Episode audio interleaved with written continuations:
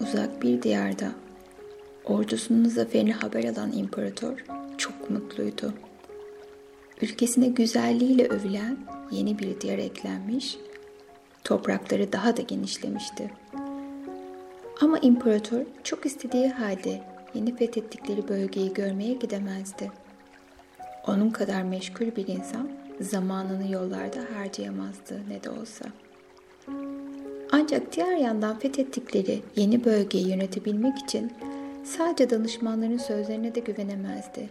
Ne yapıp edip gözleriyle görmesi gerekiyordu her şeyi.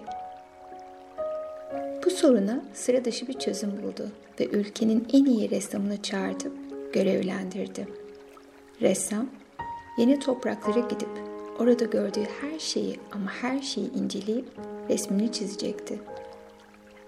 İmparator, dağların yüksekliğinden ormandaki ağaçlara, derede yüzen çeşit çeşit balıklardan rüzgarların sertliğine kadar her şeyi istiyordu.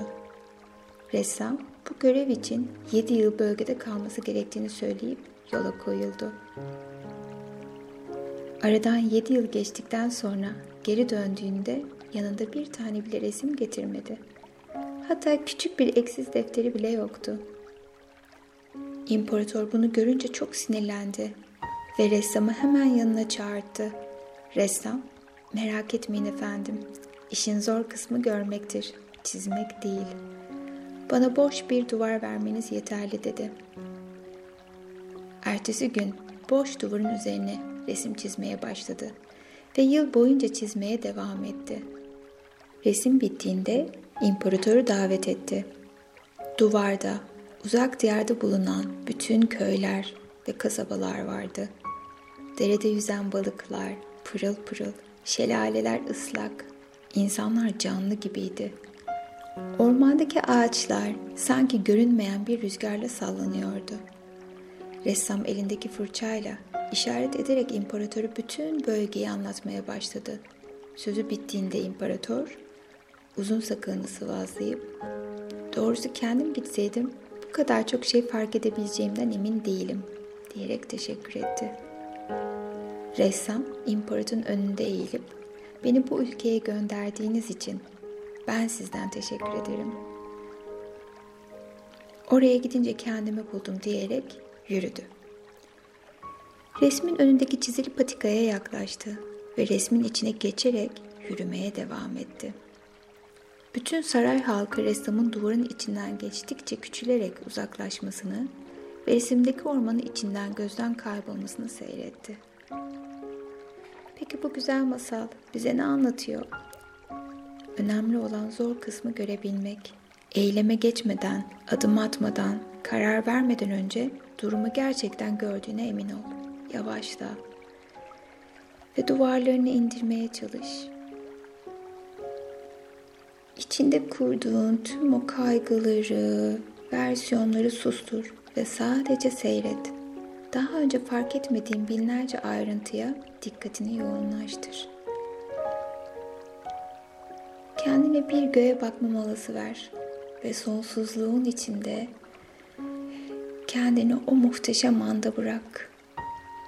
Bakış şeklini değiştirirsen baktığın şeyin de şekli değişir. Yeni masalla gecemize devam ediyoruz. Ormanda yaşayan minik serçe dünyayı çok seviyordu. Sabahtan akşama kadar ağaçtan ağaca neşe içinde uçarak sevgisini gösteriyordu. Bir gün yaşadığı ormanda şiddetli bir fırtına koptu. Gök gürledi. Şimşeklerle yırtılan toprak titredi. Bütün hayvanlar korkarak saklanmak için yuvalarına kaçıştılar. Minik serçe dışarı çıkıp boylu boyunca yere uzandı ve incecik bacaklarını göğe doğru kaldırdı. Koşarak yuvasına yetişmeye çalışan bir tilki serçeyi fırtınanın ortasında yere yatmış halde görünce ne yaptığını sordu. Tilki kardeş, görmüyor musun? Göğün bu fırtınada kopup bunca varlığın üzerine düşerek hepsinin ezmesinden korkuyorum. Bu yüzden bacaklarımla göğü itip dünyamızı koruyorum diye cevap verdi serçe. Bunu duyan tilki bir an için fırtınanın korkusunu bile unuttu ve gülmeye başladı. Gök nerede sen nerede? Bu minik bacaklarınla mı gökyüzünden yere düşmesini engelleyeceksin? Serçe, tilkiye hiç alınmadan içmeye devam etti. Tilki kardeş, haklı olabilirsin ama ben elimden geleni yaparım. Kalbim bu kocaman dünyayı sevecek kadar büyükse neden bacaklarım onu koruyacak kadar güçlü olmasın ki dedi. Yaşadığımız ortamı, dünyayı korumalıyız. Yaşanan dev felaketler karşısında insanın kendisini etkisiz hissetmesi normal. Yine de vazgeçmeyeceğimiz bir yer varsa o da yaşadığımız bu dünyadır. Sen de serçe gibi ol. Sevgi durdurulamaz bir etki yaratır. Kendine bir orman banyosu ver. Ormanda geçirdiğin zaman ruhunu ferahlatır.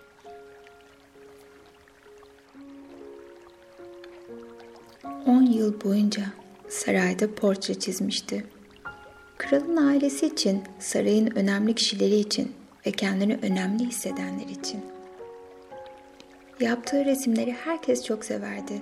Sipariş listesi her geçen gün daha da uzuyordu. Neden mi bu kadar çok beğeniliyordu? Çünkü insanları gördükleri gibi çizmiyor. Onları her zaman görünmek istedikleri şeklinde resmediyordu. Bir gün kralın en sevdiği cariyesinin portresini yaparken kadının güzelliğine o kadar çok kapıldı ki farkında bile olmadan kadını tam göründüğü gibi çizdi. Tazecik güzelliğine hiçbir şey eklemeden bittiğinde portre genç ve çok güzel, sade bir kadını gösteriyordu. Portreye bakan gururlu cariye bir an aynaya bakar gibi oldu. Kendini tam da olduğu gibi görünce utandı ve alındı. Gururu kırıldığından kraldan ressamı cezalandırmasını istedi. Kral da hemen ressamın ayaklarından asılmasını emretti. Ressam kısa bir süre sonra baş aşağı yere bakıyordu.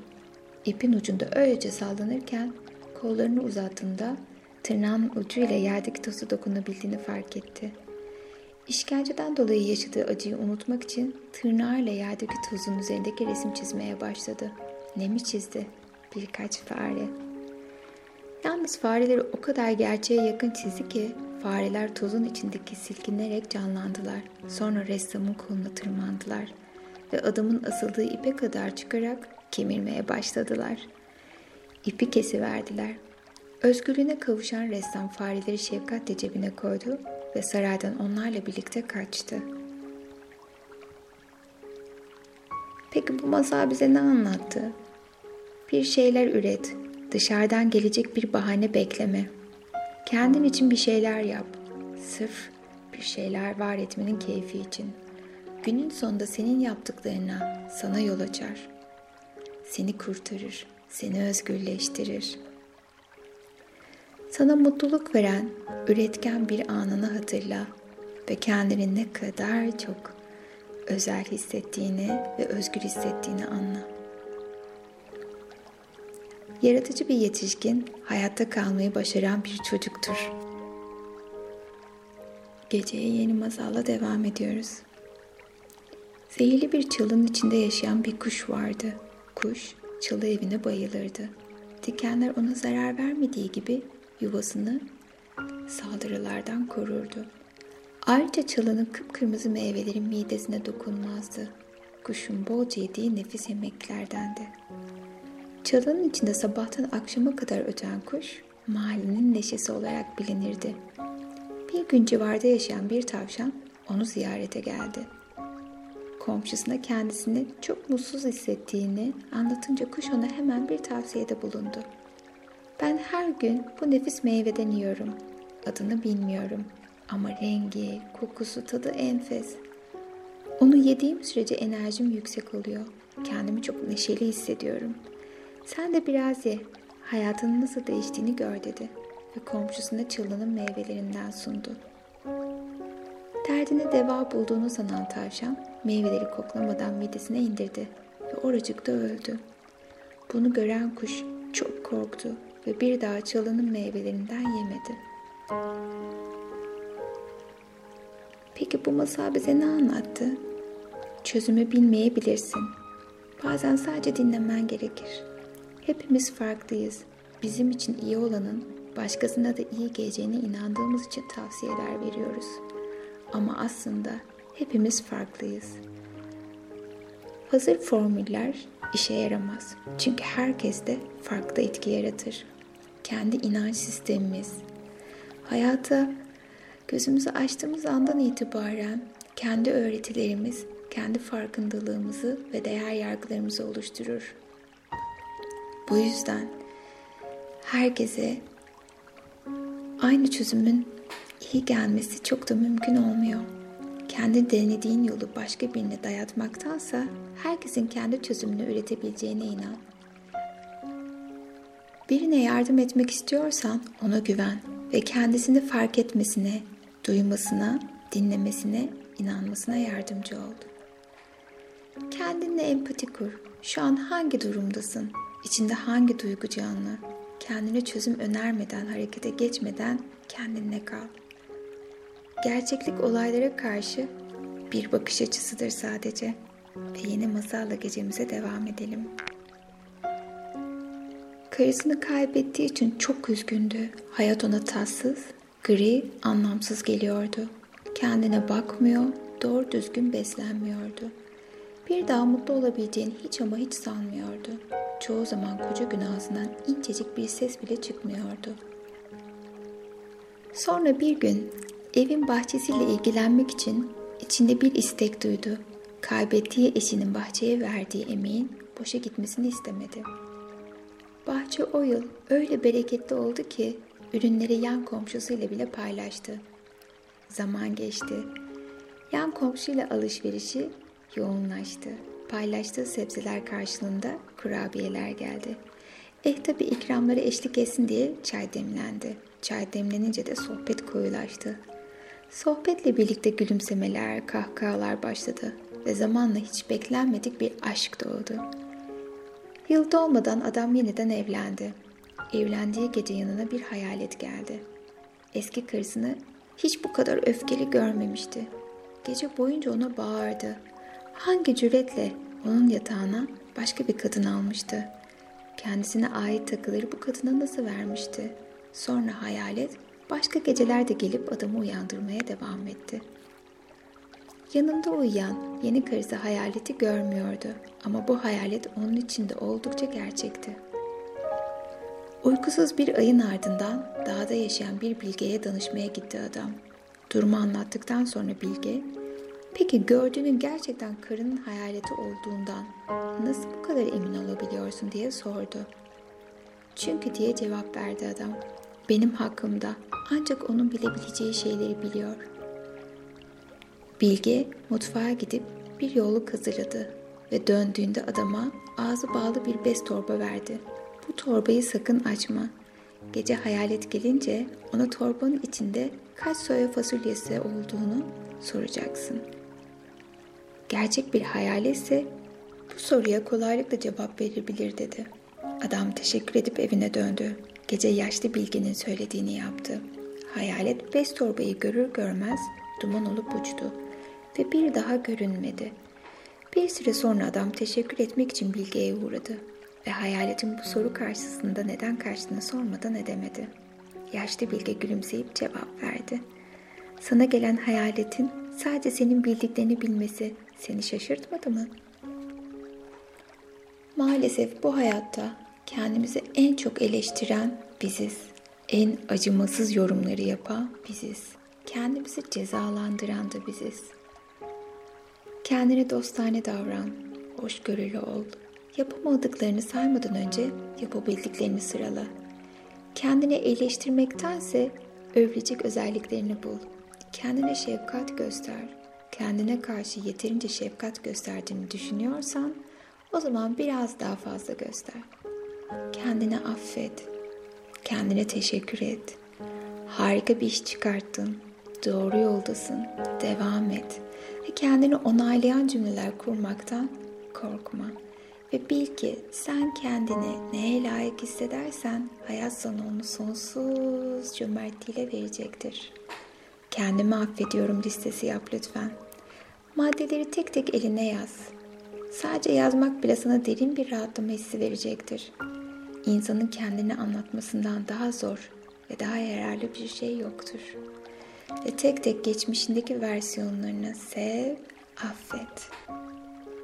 Ve son masalımızla gecemizi bitiriyoruz. Babası Han'ı ona bıraktığında artık her şeyin farklı olacağını sözünü vermişti kendine. Babası eski kafalı, inatçı adamın tekiydi. Ona kalsa bu Han asla değişmezdi. Ama zamanla her şey hızla değişiyordu. Bu sade, ucuz aile hanı eskiden bir köy yolunun kenarındaydı. Önünden az yolcu geçerdi. Yolcuların çoğu da köylüydü. Han tam da köylülere göreydi. Müşterinin beklentileri düşüktü.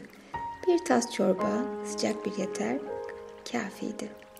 Ama şimdi yol gelişmiş, trafik artmıştı. Yolcuların çoğu tüccardı. Doğal olarak dünya değişirken bir türlü değişmeyen Hana artık pek uğrayan da yoktu. Babası yorulup işleri ona bırakınca ailenin bütün birikimini Han'ı değiştirmek için kullandı. Duvarların renginden masa örtülerine, menüsünden tabaklarına kadar her şeyi değiştirdi.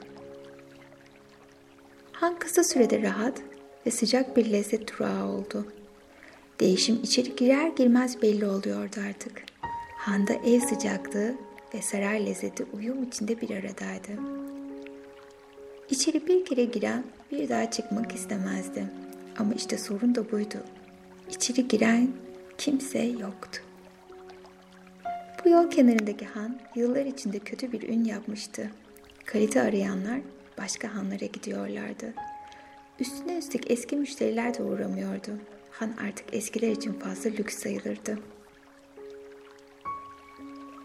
Sessiz sedasız, işsiz güçsüz geçilen üç ayın ardından hanın yeni sahibi tepede yaşayan yaşlı bir bilgeye gidip derdini anlattı.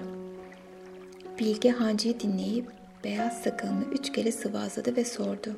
Hanın adı ne? Kuzey Yıldızı dedi hancı. Ha işte sorunu bulduk. Bu ismi değiştirmeli, şimdi eve dön. Hanın kapısına altı tane büyük çan as. Hanın adını da beş çan olarak değiştir. Han sahibi bu tavsiyeye çok şaşırdı. Sanırım altı çan demek istediniz diye düzeltti. Hayır dedi Bilge. Benimle tartışma. Tavsiyemi istedin. Ben de verdim. Şimdi son kez söylüyorum. İyi dinle. Kapıya altı çan as. Hanın adını beş çan koy. Hancı şaşkındı ama bildiği her şeyi denediği halde hanım müşteri çekememişti. Artık farklı bir şey yapması gerektiğini biliyordu. Bu yüzden eve dönüp Bilge'nin söylediklerini aynen yerine getirdi. Şaşılacak şeydi ama ilk günden itibaren yolcular hana akın etmeye başladılar. Hepsi yapılan hataya dikkat çekiyor, düzeltilmesini istiyordu. Acaba hanın sahibi saymayı mı bilmiyordu? Gülerek giriyorlardı içeriye. Kalmak için değil tabii. Niyetleri sadece görünen hatayı eleştirip çıkmaktı. Ama hana girenler mutfaktan gelen nefis kokuları duyunca handaki sıcak, rahat ve temiz ortamı görünce oturmaya karar veriyorlardı. Böylece müşteri sayısı her geçen gün arttı. Bir yıl içinde beş can yol üstündeki en sevilen han oldu. İsmi ise hiç değişmedi. Peki bu masal bize ne anlattı? Yapılan hataları değil, emeği gör. Hata düzeltmeyi ne kadar çok seviyoruz. Yorum yapmayı, kusurlar bulmayı. Beynimiz hataları görmeye ayarlı adeta. Gün içinde yolunda giden, tıkır tıkır işleyen binlerce güzelliği görmezden geliyor üstelik. Odağını değiştir, çevreni gör, övgülerde bulun, emeği kutla. Dünyaya bakma şeklin değişince kendine olan ilişkin de değişir. Bugün en az beş kere övgüde bulun. Genellikle bizlere bir şeylerin değerini gösteren kayıplardır. Şimdi kendini gecenin güzelliğine, derin sessizliğine bırak ve çok güzel bir uykuya hazır olan bilinçaltın zihnin ve bedenine izin ver. Ve birazdan derin ve güzel bir uykuya dalıyor ve kendini inanılmaz derecede dinlenmiş, huzurlu ve mutlu hissederek uyanacaksın. ve sabahleyin tam da uyanman gereken saatte uyanıp kendini hiç olmadığın kadar mutlu ve yeni güne umutla, heyecanla başlamayı hissederek uyanacaksın. Güzel uykular.